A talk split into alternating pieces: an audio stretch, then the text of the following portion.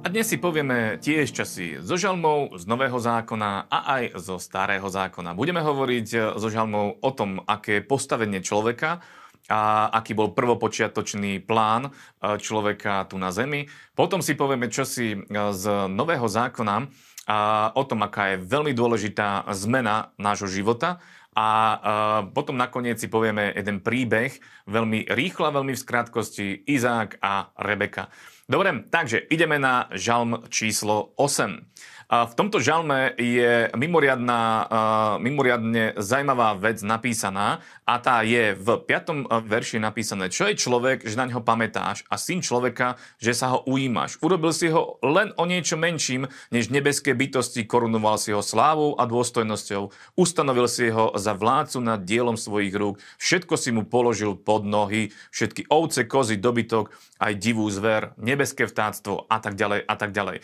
Je tu krásne zobrazené prirodzené to, k čomu bol človek stvorený. K tomu, aby vládol. Toto je Boží plán pre život človeka a to, že sa to pokazilo, je viac než isté. Ale vďaka Bohu za Ježiša Krista, ktorý spôsobil to, že v ňom sme sa dostali opäť do pozície, kedy môžeme vládnuť tu na zemi. A toto je to, čo Boh pre nás chce, aby sme vládli. Aby sme vládli na tejto zemi a aby sme išli v Božej autorite a v Božej moci. A tuto jasne Božie slovo nám aj zjavuje.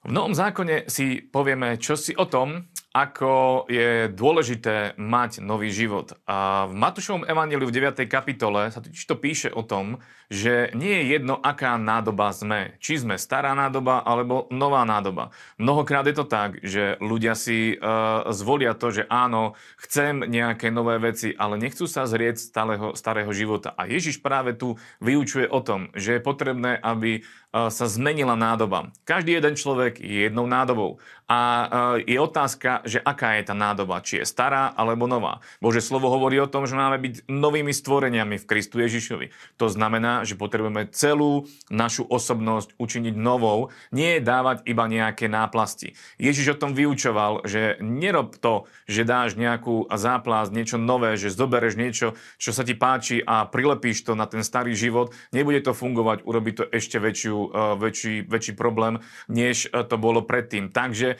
dôležité je, aby sme sa zriekli tej starej prirodzenosti a získali novú nádobu skrze Ježiša Krista. A o tom sa píše práve v tejto pasáži. Následne sa veľa hovorí o tom, že je treba veriť a že je treba uh, dôverovať Bohu, pretože skrze vieru my vlastne uchopujeme všetky veci. Či to bol uh, Jairus, alebo to bol, uh, bola žena s krvotokom. Každý jeden musel pristúpiť k Bohu s vierou a keď pristúpil k Bohu s vierou, tak sa diali veci a menili sa situácie. Toto je dôležité a toto je podstatné a tým sa treba zaoberať a sítiť. Teraz budeme hovoriť čosi zo starého zákona, budeme hovoriť príbeh uh, uh, Izáka a Rebeky. A konkrétne budeme hovoriť o tom, ako Abraham vybral uh, nevestu pre svojho syna Izáka. A ten príbeh je veľmi krásny v tom, že je takým obrazom toho, čo Boh chce urobiť aj pre svojho syna, pre Ježiša Krista, pretože v tomto príbehu je Abraham takým obrazom otca, nebeského otca.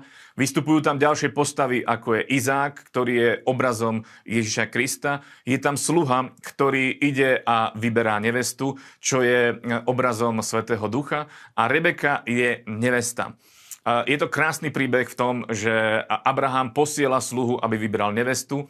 On prichádza, prináša svoje dary, vyberá nevestu a nevesta sa prihotoví. Nevesta sa rozhodne, že ide za svojim ženíchom. A toto je to, čo my z tohto príbehu vieme vyťažiť a zobrať. Môžeme z toho zobrať ponaučenie, že keď Boh ku nám prichádza skrze Svetého Ducha, tak prináša svoje dary. A to, aký máme byť, je presne taký, aká bola Rebeka, lebo Rebeka bola pracovitá. Hneď ako sa stretáva so, so sluhom, tak sluha Duha zistuje, že Rebeka je veľmi usilovná. Aj my máme byť e, veľmi usilovní, aj my máme byť ľudia, ktorí sme pracovití a následne dostávame dary od uh, Svetého Ducha, dostávame dary, ktoré nás, uh, nás učinia krajšími a lepšími v Božích očiach, alebo teda aj celkovo sme takými lepšími a vieme lepšie využiť veci, alebo teda urobiť veci. Takže buďme takýmito ľuďmi, vezmeme si ten príklad a napodobnujme to, čo Boh dáva vo svojom slove,